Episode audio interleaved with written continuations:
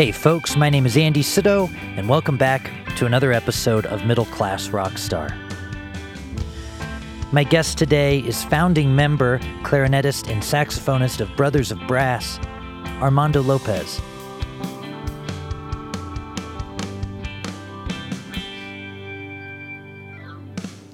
Greetings, welcome back to the show. I appreciate you tuning in. My guest today is Armando Lopez. We've talked about doing this a couple times in the past, and I'm glad uh, we were we were able to get together. Uh, Armando and I first met.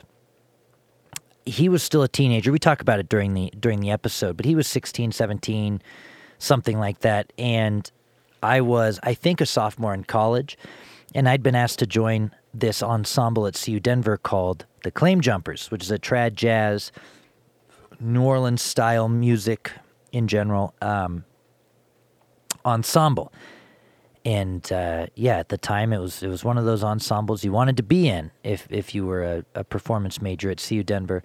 And so I went and tried out and uh, ended up getting to be in the ensemble and I loved the music. I had you know a year or so before that I had I'd first discovered Anders Osborne and Tab Benoit, um, and a little bit before that Henry Butler and Dr. John and um, you know all, all, these great musicians out of New Orleans, and they all had something in common, but I wasn't quite sure what it was. It was just this cool, uh, it was this cool sound that I loved. And so when I got to join the Claim Jumpers, you know, I, I was really into that style of music, and I really.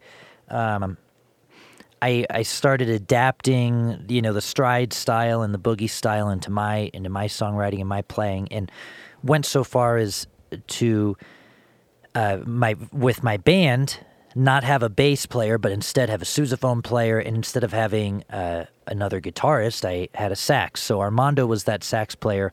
We met in Claim Jumpers. We played in Claim Jumpers. We did a couple duo gigs together and then uh, he was in my band for a while, uh, and it was it was bass, drums. Armando was on sax, and um, Tuba Steve, Stephen Glenn was on the sousaphone, and Greg Jemba was on drums as a part of that ensemble. And we, the very first uh, Andy Sydow record is done with uh, with that group of guys, and it, it, was a lot of fun.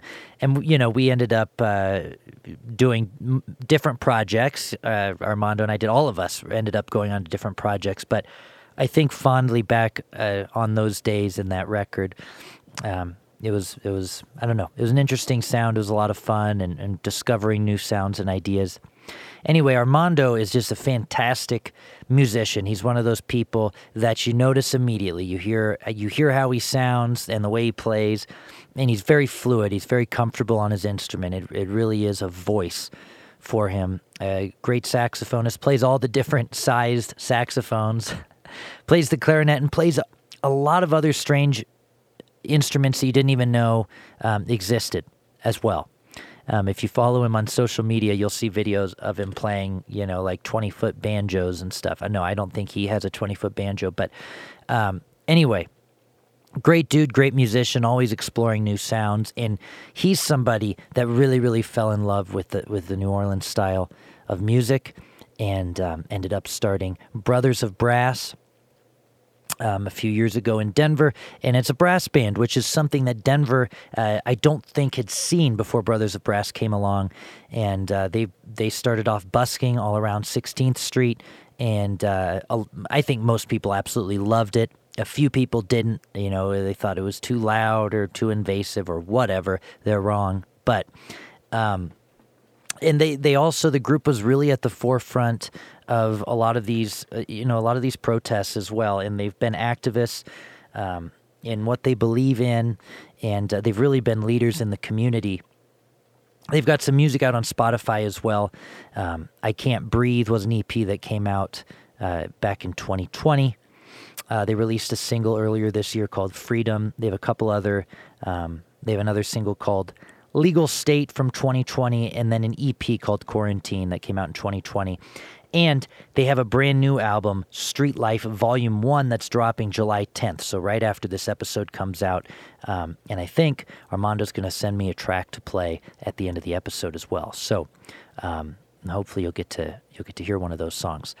Um, anyway, good stuff. He's a marvelous musician. He's been a friend for years, and I'm very happy to have him on the podcast. I'm trying to think if there was any other uh, things I wanted to say. I don't want to give give away too much because he says it all in the interview.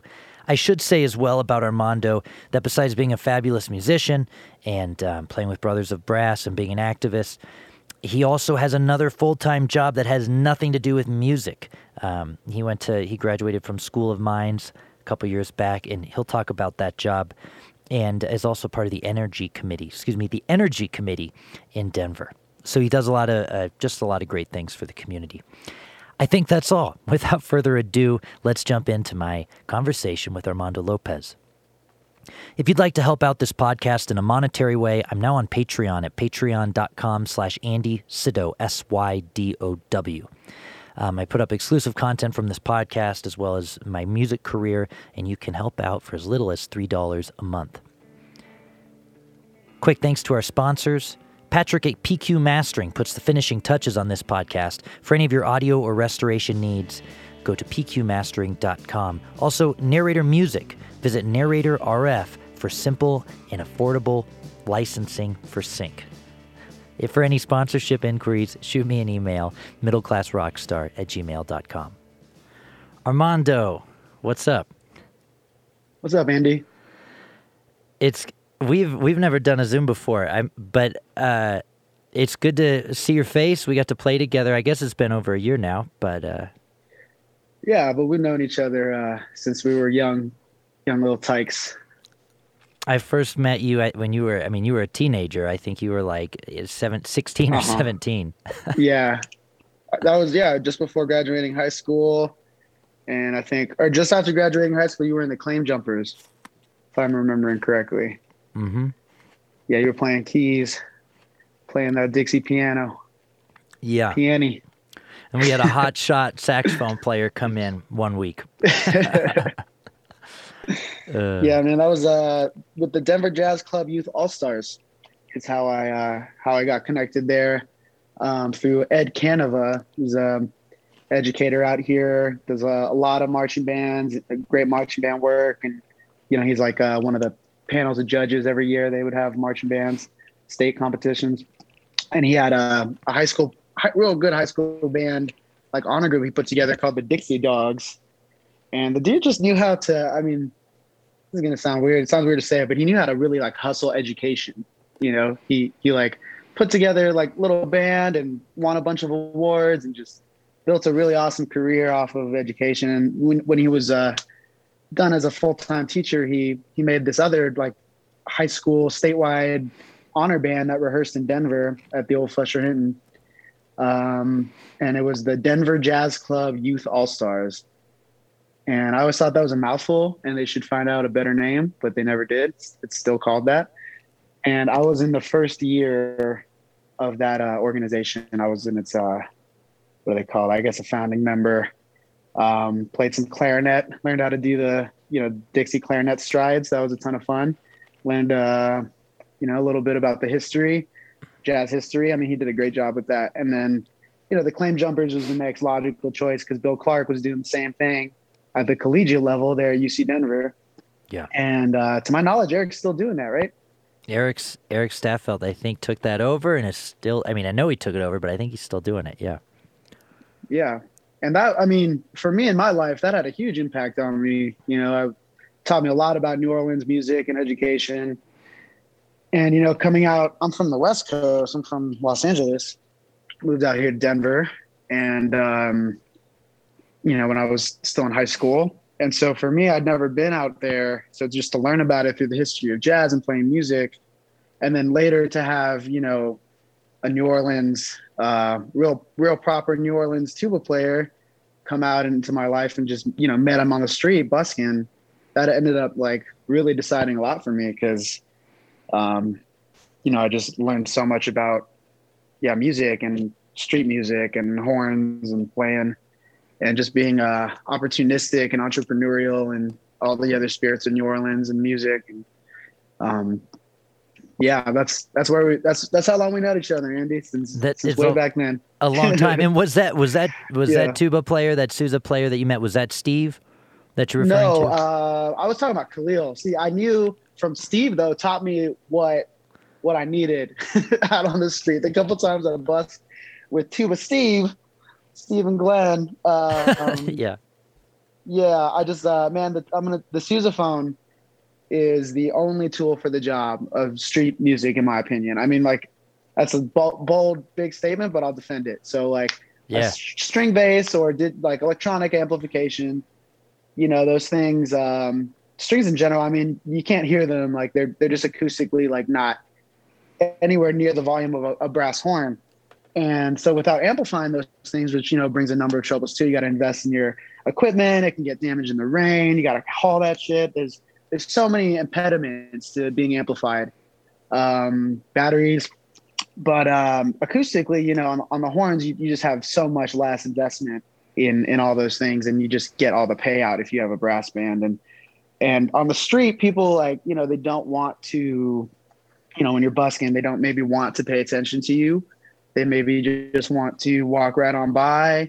Maybe they consider you like a panhandler or maybe they're just you know uh, whatever else is running through their mind. You know they're on their way to lunch they're too busy they're you know you know with their girl they're feeling a little like uh you know a little intimidated you know whatever number of reasons people don't want to enjoy you. And you kind of have to break down all those barriers.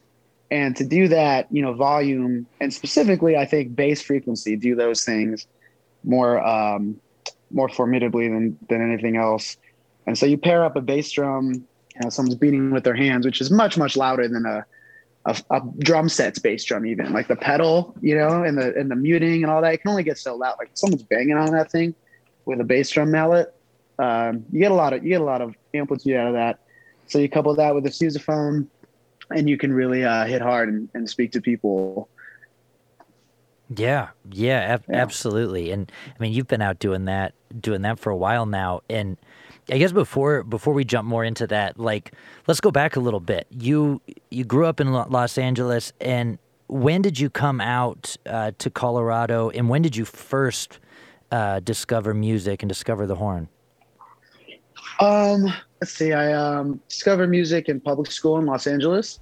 Um, they had really great public school and music education out there, and then specifically, I happened to live next to a performing arts magnet school in Los Angeles that was called Millikan Middle School.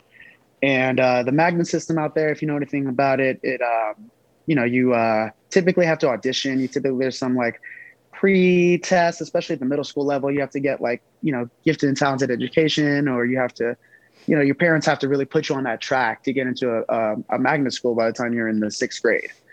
Um, I happened to live next to one, and so I was going to school with um, you know people that were bust in from all over the uh, all over the city, and uh, specifically, I think most notable, um, my classmates in that um, in that school year ended up to go on to start a band called Moonchild, and which is like a you know internationally recognized neo soul like act of our generation. So it's they were putting out pretty quality players, you know, like at those public schools and uh, yeah, continued. You know, I went to North Hollywood High School for a year, and uh, then uh, my parents moved me out to Aurora, Colorado, um, because ho- well, the housing market. You know, they wanted to buy a house, they didn't want to rent, and I was, uh, you know, we had rented till I was whatever, fourteen, and um, they wanted to buy a house, and they were like, "Oh, Colorado, you know, Aurora seems nice.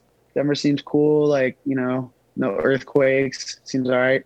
So we moved out there from LA, and me, like, you know, being in the 10th grade, having grown up in music all my life, moving to Aurora was, you know, the culture shock of a lifetime. That, that like, I've still never recovered from that. Going from a place that, you know, really valued music and the culture and performance, and then a place where, like, you know, for example, like, I never knew that a band geek was a real thing where I was from. Um, you know, if you, where I was from, like, if you played theater, you know, if you were like singing in the choir, you know, playing horn, like any of that stuff, like you were cool, you know? You were just like that was with it. Like we knew it was cool, like Hollywood, you know, we like we market media to the world. So it's like, you know, we know those things are are, you know, respectable.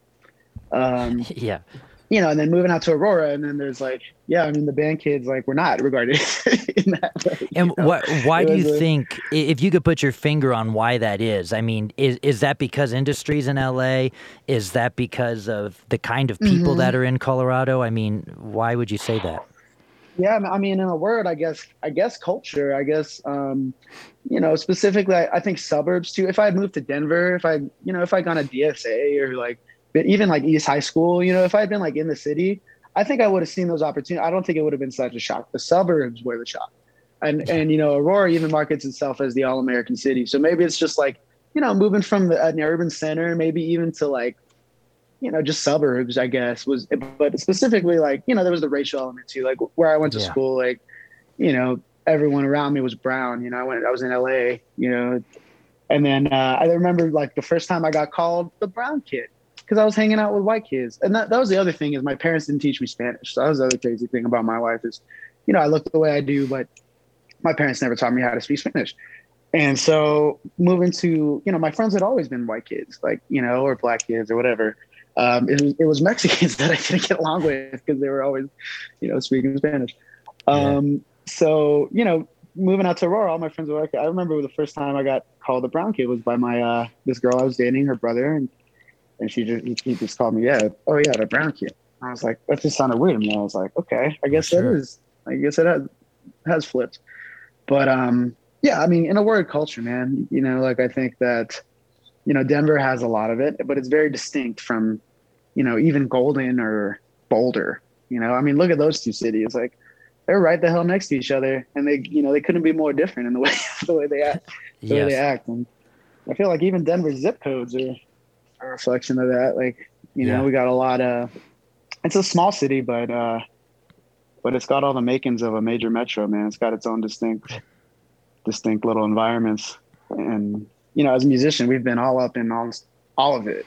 you know, we've taken yeah. gigs all up and down the Front Range, um, and so that's you know it comes with the territory of being a musician. Uh, you get this uh, get this opportunity to kind of just uh, experience a lot of different cultures. You know, so as an yeah. adult, I mean, you know, having the culture shocked out of you at a young age, I mean, that's I think that's a great thing for like you know as an adult to just be accustomed to that because it just makes you like you know i feel like the opportunity that i've had to travel especially with the street i mean on an extreme on that you know i went and played street music in like most of the major cities in the continental us and like you know the first time i like the first time i saw many cities was by like going in the center of the downtown and pulling out my horn with my band and just busking for tips and just seeing what happened yeah so it's uh you know yeah, absolutely. Well, and and I would say my my high school was very much the same way. You know, it was like uh, it, uh, being in band was not um,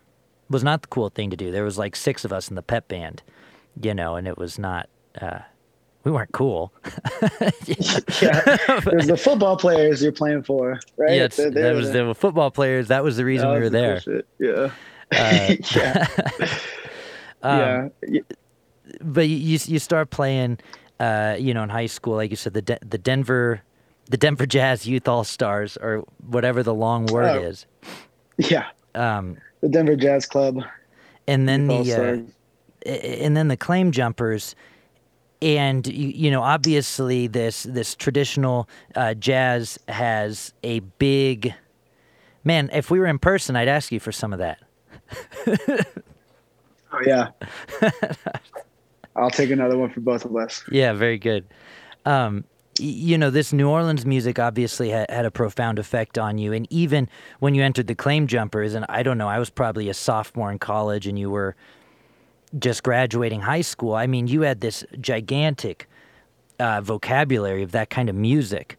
Um, I mean, at what point did you dig in and say, I want to learn this stuff? This is what I want. Uh, this is what I want to do musically? Um, I'm gonna say it was somewhere between like trying to um, hustle like a or try to lead a swing band, you know, to play swing dances. Um, because they, um, you know, in that sense, I feel like the Denver Jazz Club really got a return on their investment in my life, is because you know they're a preservation society, so they like they know that it's. I mean, everybody like the average age I'm going to say of that of that club is like probably in their 60s, you know, maybe if not if not even more. Like they, they're they're getting up there and they know that if they don't invest in this music, uh, it's gonna die. You know, if, if we, if we don't invest in the education of young people of like how to like play swing horn, you know, Dixieland horn, it's just gonna fade out. Um, and so you know, leading swing bands, it, it, feels good to be kind of a keeper of that flame.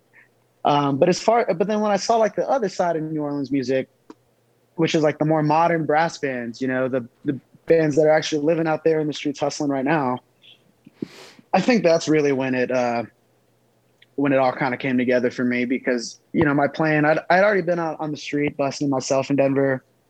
I went out. Uh, you know, I used to take the bus as a kid to just like go downtown and, and hustle. I mean, by myself on a horn, I would never do that nowadays. Like the return on investment is not really worth the time, and it's a hard blow. You know, being out there by yourself. Uh, I mean, I do now with my tracks, but that's a whole different story. I didn't even have tracks. I was just like bare horn, just just played.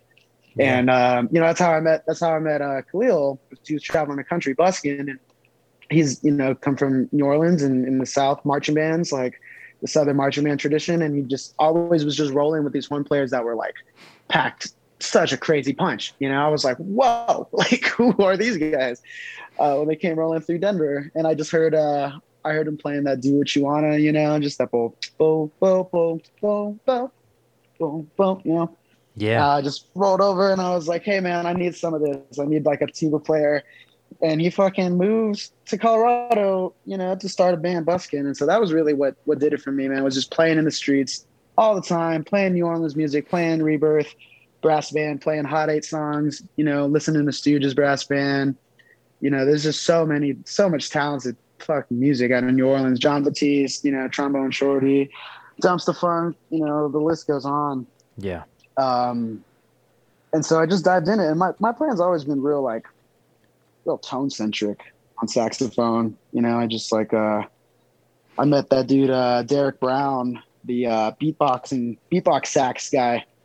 Yeah. Um, you know, so if you haven't seen Derek Brown, yet, please check him out. He's got awesome educational content. And uh, I uh, I met him. He was playing with a band called Low Spark out of Chicago, and he he told me uh, you know, I got to talking. I was like, man, you're so famous saxophone, you know, like, like, uh, and he's like, yeah, man, he'd heard me at that point. He was like, yeah, I like your tone. It's kind of your thing. And, uh, that left a huge impression on me. And then I met Jeff Coffin, um, who, uh, you know, if you don't know, plays with Dave Matthews Band, yeah. as well as being a, you know, real storied sax player in his own right.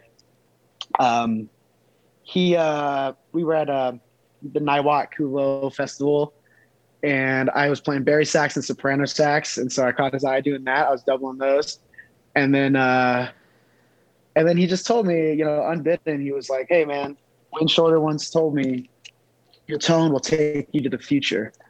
And I was like, "Wow, Jeff Coffin." yeah, yeah. I'm gonna remember that for the rest of my life. Right. Um, so uh, yeah, and, and that's exactly how like you know New Orleans players. That's also their bag is um, you know, playing very uh, accessible motifs uh, and and shapes. Sure. Uh, but delivering it with phrasing that is like, you know, very expressive and uh, coupled. And so you need a powerful tone on the horn to pull that off. Um, you need like a, a the kind of tone that just you know plays a single note and you're not bored. Yeah, yeah. Oh, it, the when I went down to New Orleans, one thing I noticed was it seemed like everybody played every note like it was their last.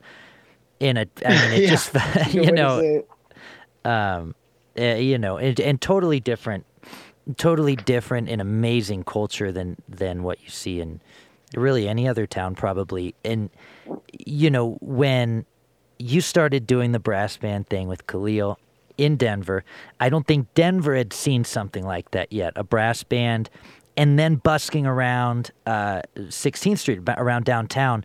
And I know at first, I don't know if you guys still have have issues, but I know at first, uh, you know, there was the people that loved you guys, and then there was uh, people and other buskers that did not. Um, you know, and I mean, what was what was that like? I mean, how do you feel like yeah. you were received initially? Yeah, I mean, we've seen so much of Denver, you know, and and just um, so the the context of that is that we when we first met and and Khalil first moved here, we played downtown on the mall, um, you know, as much as possible. And he had at that time um, got a court order because he had been arrested for, for for playing at the Performing Arts Complex on a public sidewalk. So they went so far. He he played there, and you know the security was was used to sweeping buskers away. And where they fucked up is that 14th Street is actually a public that's public property right there, even though it's like that sidewalk. And at the at the end of it, um, you know, they were taking measures to maybe uh, you know change the law to accommodate you know what we ended up doing there but uh which was uh, you know playing there relentlessly because khalil had gotten arrested playing at that spot on the public sidewalk facing the arts complex um they arrested him and where they also fucked up they took his horns they took his horns and confiscated them and kept them as evidence and that's really where it got messed up because they were making all their money busking they had this like you know, story to tell the judge, and the judge uh, basically wrote them a free pass to just play there. And that's why he moved here.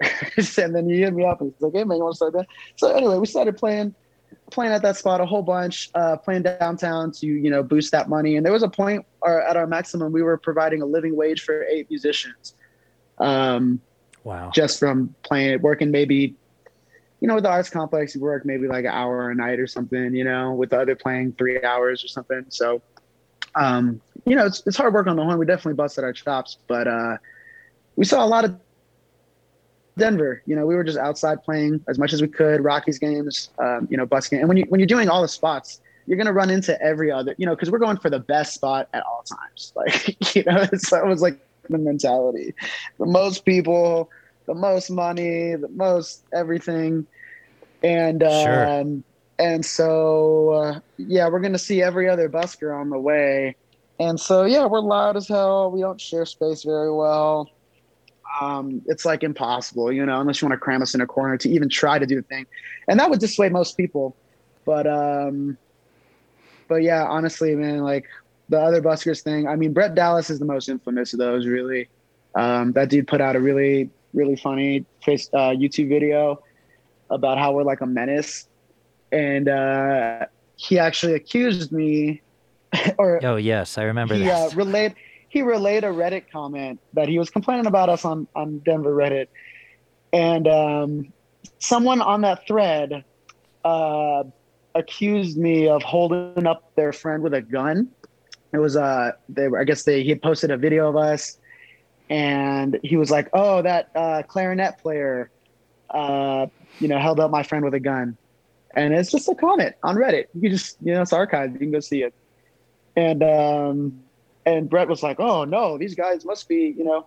And at that at that point, I was like, you know, incredibly a pacifist. I didn't own any guns, um, and you know, I um, you know, I didn't have a reason to fuck around with that. I was, I was you know, I was going to school, I was doing all these things. I was like trying to be an activist.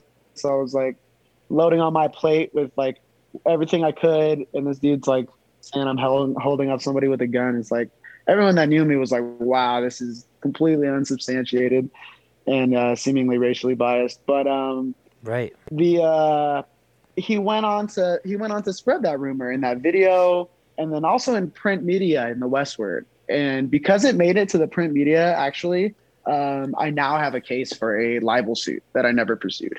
But it's easy. It'd be so easy. he just he followed all the rules. He like didn't confirm a rumor, made it to print media. Like I have like a case for libel against this dude. But um, but it stands there, you know, with his 400 views, and he just like talks about how we're a menace and uh, how we're just like all the businesses and all the other buskers can't stand it, which you know I believe is true to, in some respect. But the you know, we are loud as hell. I, I, do know that there's a lot of people that dislike the, the decibel level. Yeah. And um, when we did get a ticket, it was from the Department of Public Health, which I think is, you know, the department that manages sounds that are so loud that people keep complaining. You know. Yeah, sure. Um, so we've, uh, but you know, the we've had really, you know, some angels help us out with that. You know, like we had, uh, I remember one of the guys from the Parks Department uh, the cops were, the, you know, we were getting the cops were showing up all the time. Security was calling the cops all the time, and uh, I don't know if he was just walking by or what happened, but he was like one of the one of the guys in the mayor's office uh, in the parks department, and he just came up and he's like, "Oh no, you guys can play. Like they're not. They shouldn't stop you."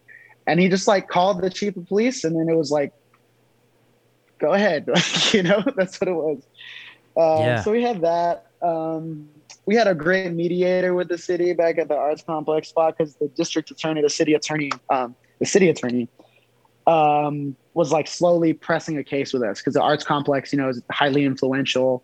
You know, they influence like homeless, anti-homeless legislation in Denver. They like, they're they're very political. They're like in the office. You know, they're like in the city's office. They can they can make pull strings.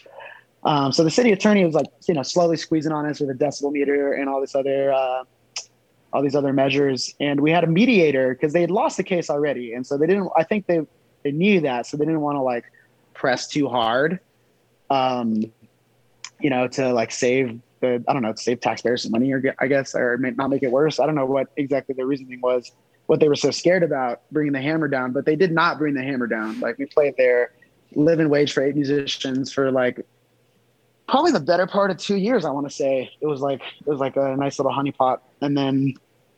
Um, and then they put the decibel meter up with the mediator. We'd like slowly would have meetings with this mediator, and they put the decibel meter up and there was really nothing we could do about it you know? Yeah. So uh so you weren't able so to we play went, below the decibel meter?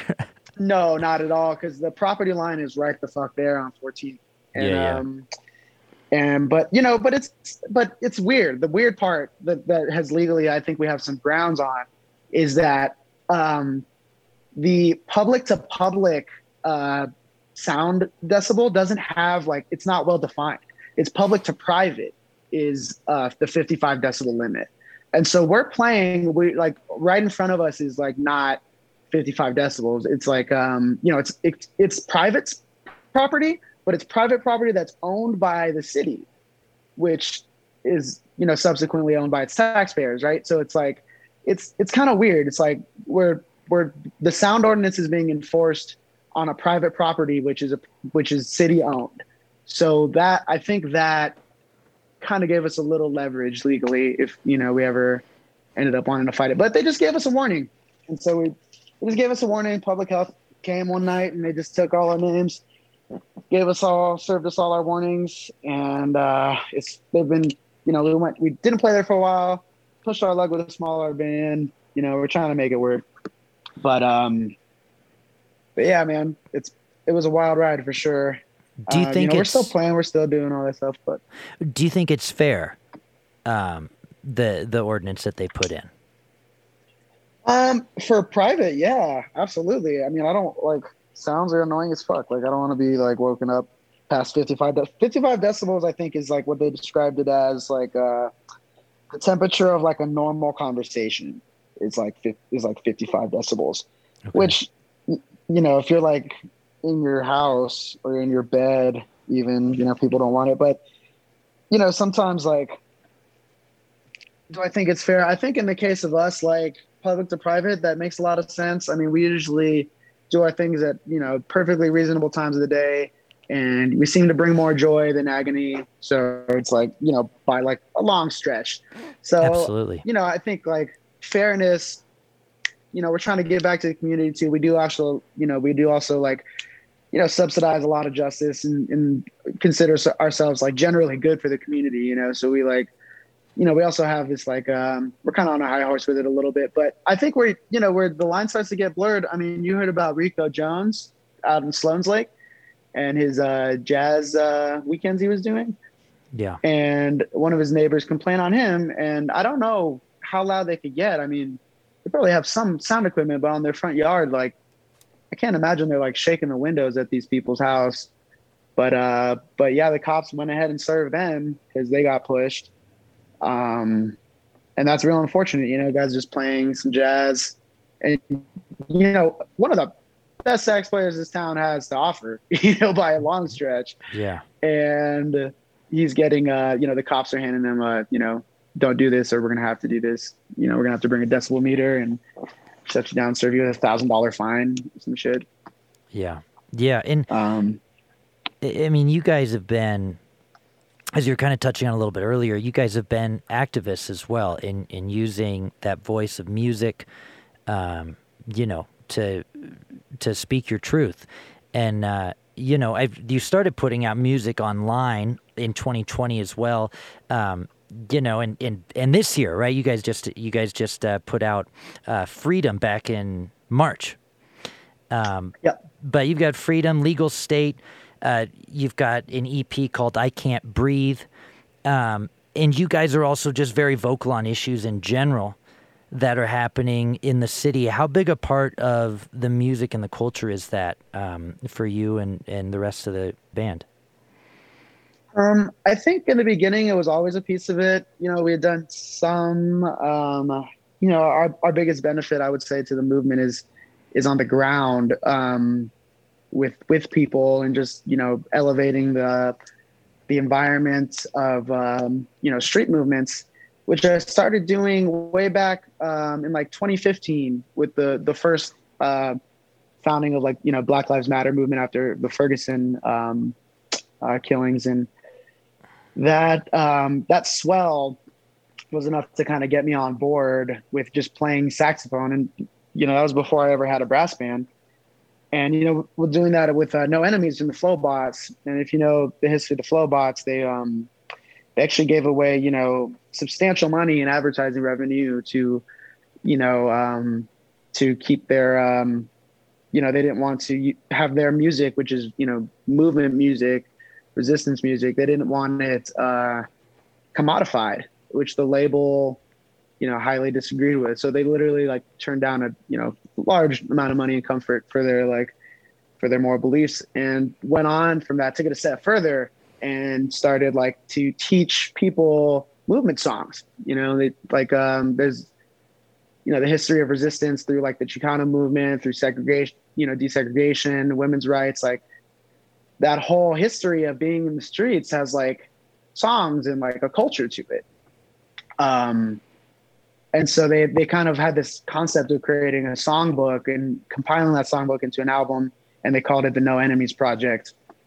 And it was um, you know it's kind of where i i learned a lot about nonviolent direct action about how to uh, um, encourage corporate social responsibility just say it that way um, and uh, that uh, that history, when translated to you know eventually coming with his brass band and maturing it over the years, we didn't do a lot of work in the early years because I was you know like um, you know we were making a lot of money, and so we were doing actually what we were doing a lot more is selling out. Um, we were just getting whatever gig could come to us. So we played for you know we played for like BP's holiday party.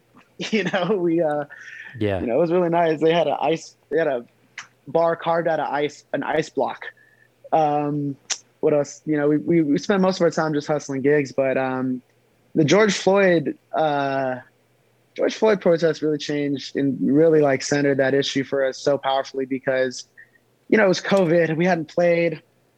Uh, you know, everything looked dark, and then all of a sudden there was this huge street movement of people pushing the boundaries of things, you know, and we had already kind of dabbled with some playing during COVID. Most of the time, it was far away from people. It was like in a driveway or in some, you know, sometimes literally in the street in a suburb, um, and uh, blowing at people's houses that would hire us for like happy birthday or something. We just run by their house, play in their driveway, you know, nice and far, nice and safe. But then uh, the protest came and everybody was out, and you know, we were out there not following any restrictions, just blowing horns. But I think you know the police were much more worried about the impending impending riots than a couple horn players. So um, so we did we did a lot of blowing and uh, got a lot of COVID tests, but um, but yeah, we um, we really empowered the movement in a big way. I mean, there were just so many people fighting for racial justice, and like our you know, we're a mixed race bass band, which I think is actually a very interesting thing about us and and lends a lot to people's perceptions of us as they see like, you know, they see like this mix of racism. We're called the Brothers of Brass, right? And we have this like thematic element of of, of coming together in music and um you know, it's not completely inclusive. You know, we we exercise a lot of male privilege, um, you know, both with the name and both just like playing in general.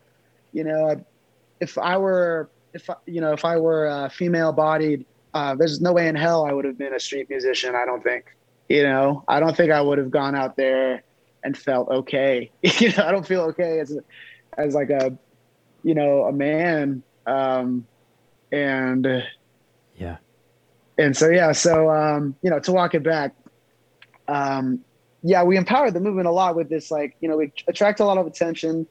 You know, we uh, I had already had a history in Denver with the movement, so I knew I knew people in the movement, so I was able to you know through. I mean, we eventually learned that nobody so here was the crazy thing about George Floyd protests. Too there was a power vacuum in Denver um, among the left, among like the leftist activist musician. You know, I'm sorry, leftist activists. Um, the uh, there was like the Party for Socialism and Liberation, and then there was like this We Are One Denver group, and they like there were people were accusing We Are One Denver of being like uh, plants from the mayor. And you know the mayor was was had a photo op like marching with this dude. And so that dude was like was like yeah everybody associated with him all of a sudden. I mean he had been leading night after night you know holding like some of the late night things. And then he like pacified the movement in denver. And so there was this, there was this crazy event where like uh, the other thing that um, should be noted two of the founders of black lives matter 5280 in denver were um, they, they're no longer with the movement um, and uh, so the the remaining member, uh, you know, I was I've you know had uh, I think I can't remember if she like had her kids or like what happened in her life where she wasn't available uh, for the street stuff. So like they were like largely not leading marches in Denver.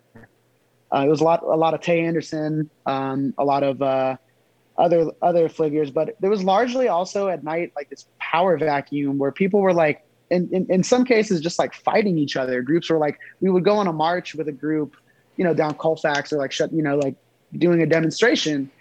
Um, and you know, we'd we'd get like physically split by like one group like in our face being like, no, come this way to the protest at the police station. The other group's like, no, we're gonna go back to the Capitol and finish it. And both sides had they knew like wherever we went, the sound went, everyone was gonna follow.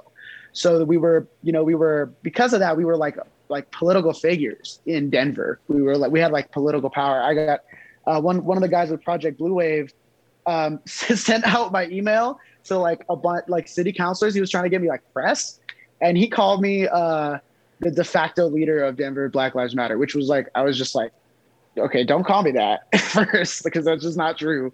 Yeah. Uh, second of all, like how the hell did I get here? So like this, like in like a couple weeks, all of a sudden, like there was like all of this um, all this hype, and we would uh, we would just start marches. We would we would like decide where people went. You know, the Capitol, the the building, the um, Civic Center amphitheater. We hosted our own event um, called Amplify Black and Indigenous Voices, which went really well. We had a couple of the lettuce guys uh, perform with us there at the end, Deitch and Benny Bloom.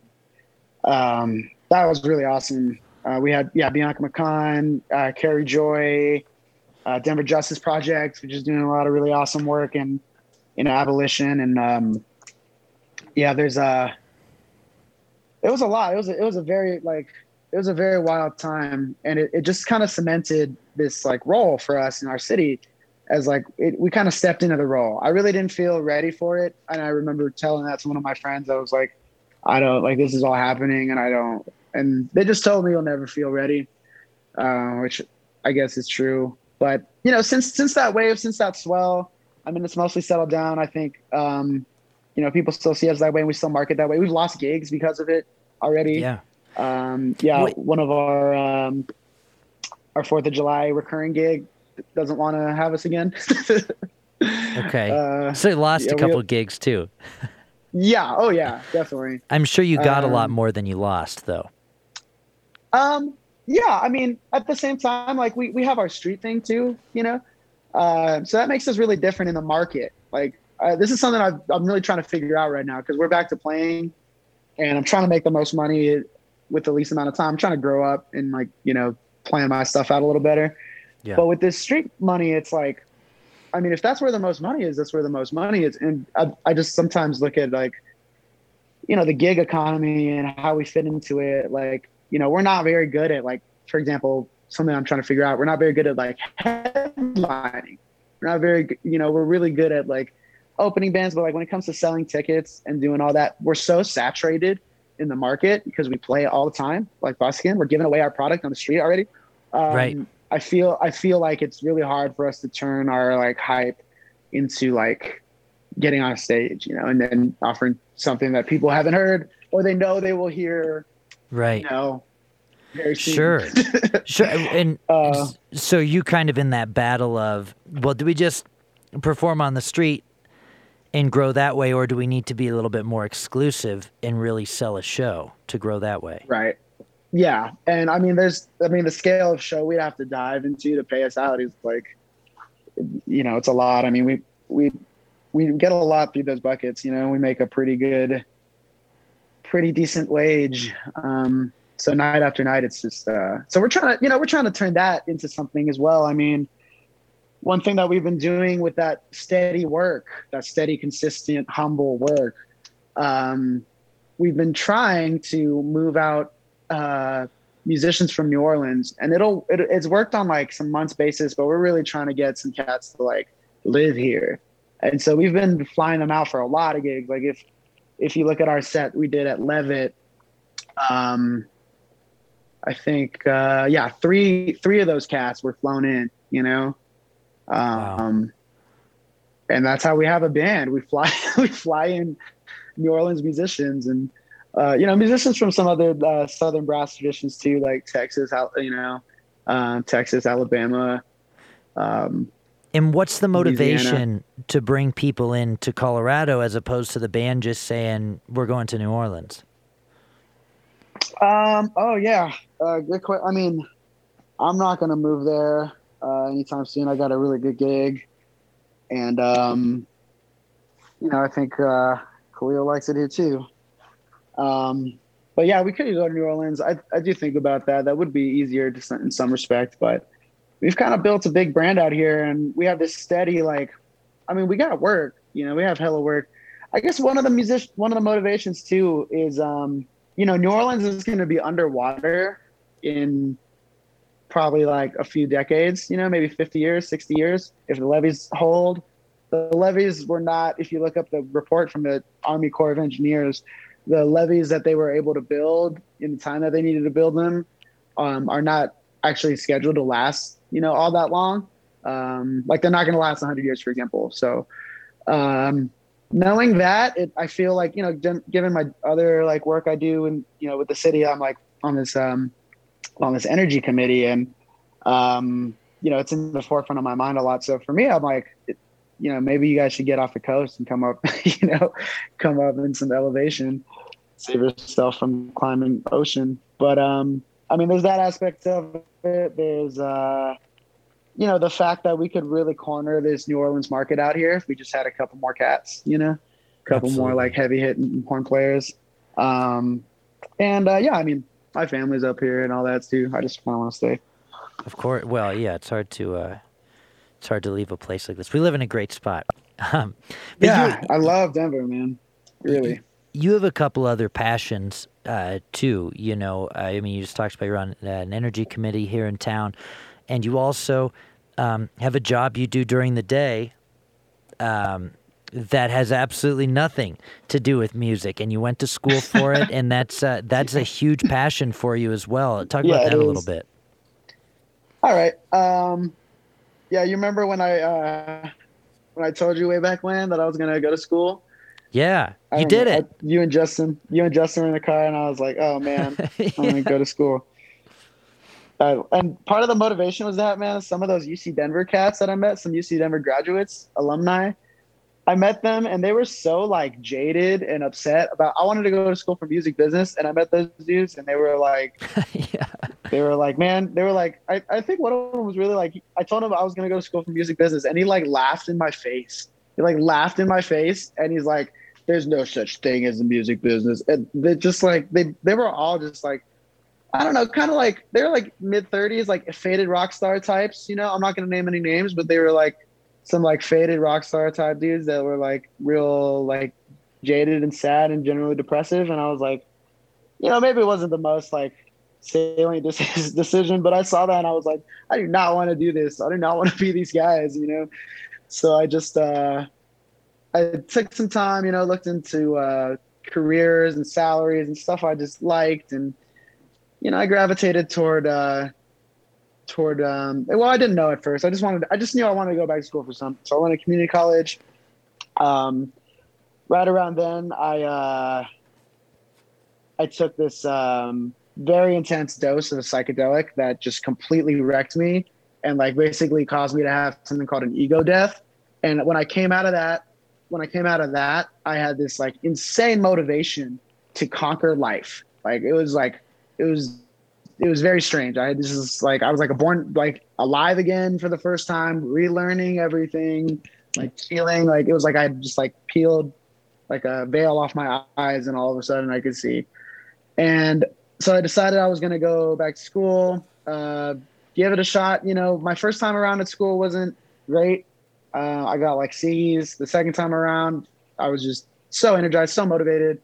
B- breezed through community college. Um, you know, got a you know did well enough that um, my teacher recommended me over to um, one of the professors at Mines, who was working as a solid state physicist, and he took me under his wing in his lab. And so I, I, started doing right out of community college. Even before i took a class at mines i was um, doing material science of semiconductors. And i had gotten this really cool lab internship before that so i had a little experience about what to do in a lab but over at mines it was like you know they had a lot of department of energy money they were working with the national renewable energy lab they just had a lot of resources and for the undergraduates, they were really accustomed to just having kids come in there and just uh, and just learn. So it was just a really stellar environment.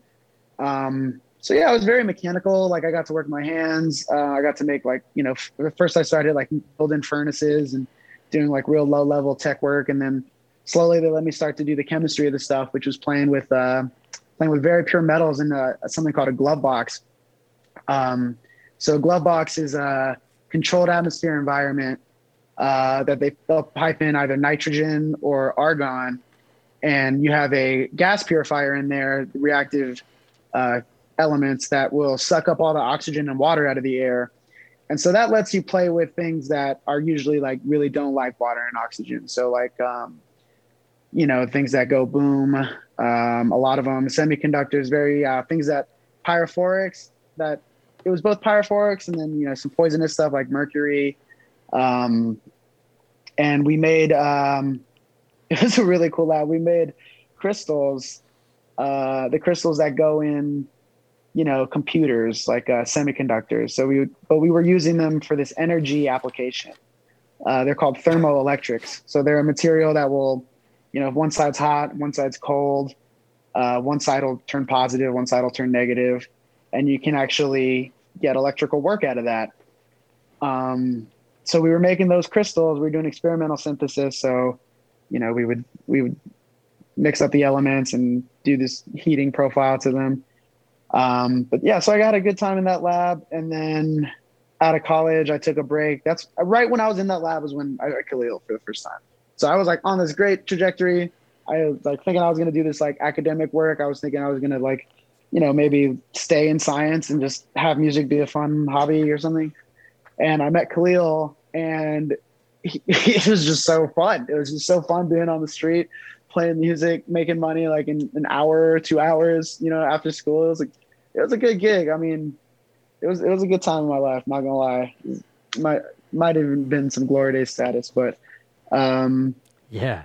But yeah, out of school, I was like, man, I'm gonna just put this down. I mean, it, the chemistry degree at Mines was grueling. It was uh, it was not fun. You know, it was, it was very difficult. Um, so you know, I did all right. Graduated. Um, I, while I was at that lab, I, co- I co-authored two uh, papers in the Royal Society of Chemistry for experimental synthesis of thermoelectrics. And um, I'm not even going to ask you what that means. Yeah, I just I wave that dick around sometimes, just sometimes. um, but I uh, you know, took some time off, played a bunch of street music, and then once the DCPA shut us down, I went and got a job at a lab um, out here in Denver, which does a a lot of really great uh, great battery stuff. Um, so yeah, I'm just working at uh, working in batteries.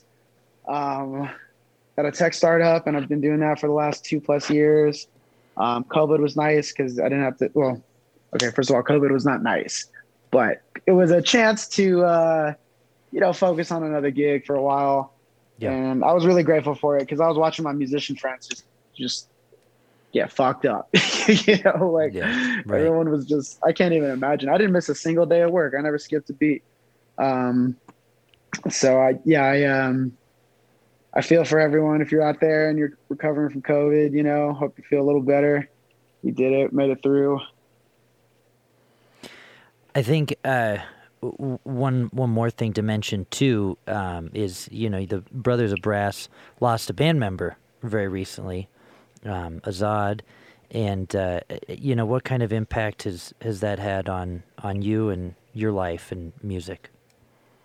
Oh man, yeah, hitting home with that one. Um, yeah, we lost our bass drummer. His name was um, full name, which he never liked uh, people calling him, but for some reason he made it his his Facebook name still. Krishna Swami Ramachandran Azad. Uh, he was an incredibly gifted uh, musician, drummer, um, you know, just all around instrumentalist. He could play everything. He was a, he studied music composition, so he just had this ear for songwriting and just full of life. Really great video game player too. Um, we spent many nights just playing. Uh, you know, he was real pro. We would play Soul Calibur and uh, what's the other one? Super Smash Brothers and oh no, uh, is that it? No, which one's the one where they fight? They call it just call it Smash. Yeah, you know what? I haven't I haven't played since Pac Man came out, so I don't know. oh, okay. Yeah, Soul Calibur was always my jam. But um, but yeah, he was a he was a great guy, and, and we lost him for reasons unknown. His family's keeping the autopsy private, but they, um, you know, we we just uh, we all miss him, and it was real sudden and out of nowhere, and um, and what has it done to our life and our music? Well, we play uh, we play funeral songs now. We play a couple of them. We'll do um, you know, we've been doing "I'll Fly Away" every set, which is um, you know, definitely a New Orleans funeral song. And uh, there's this one by Hot Eight called Homies.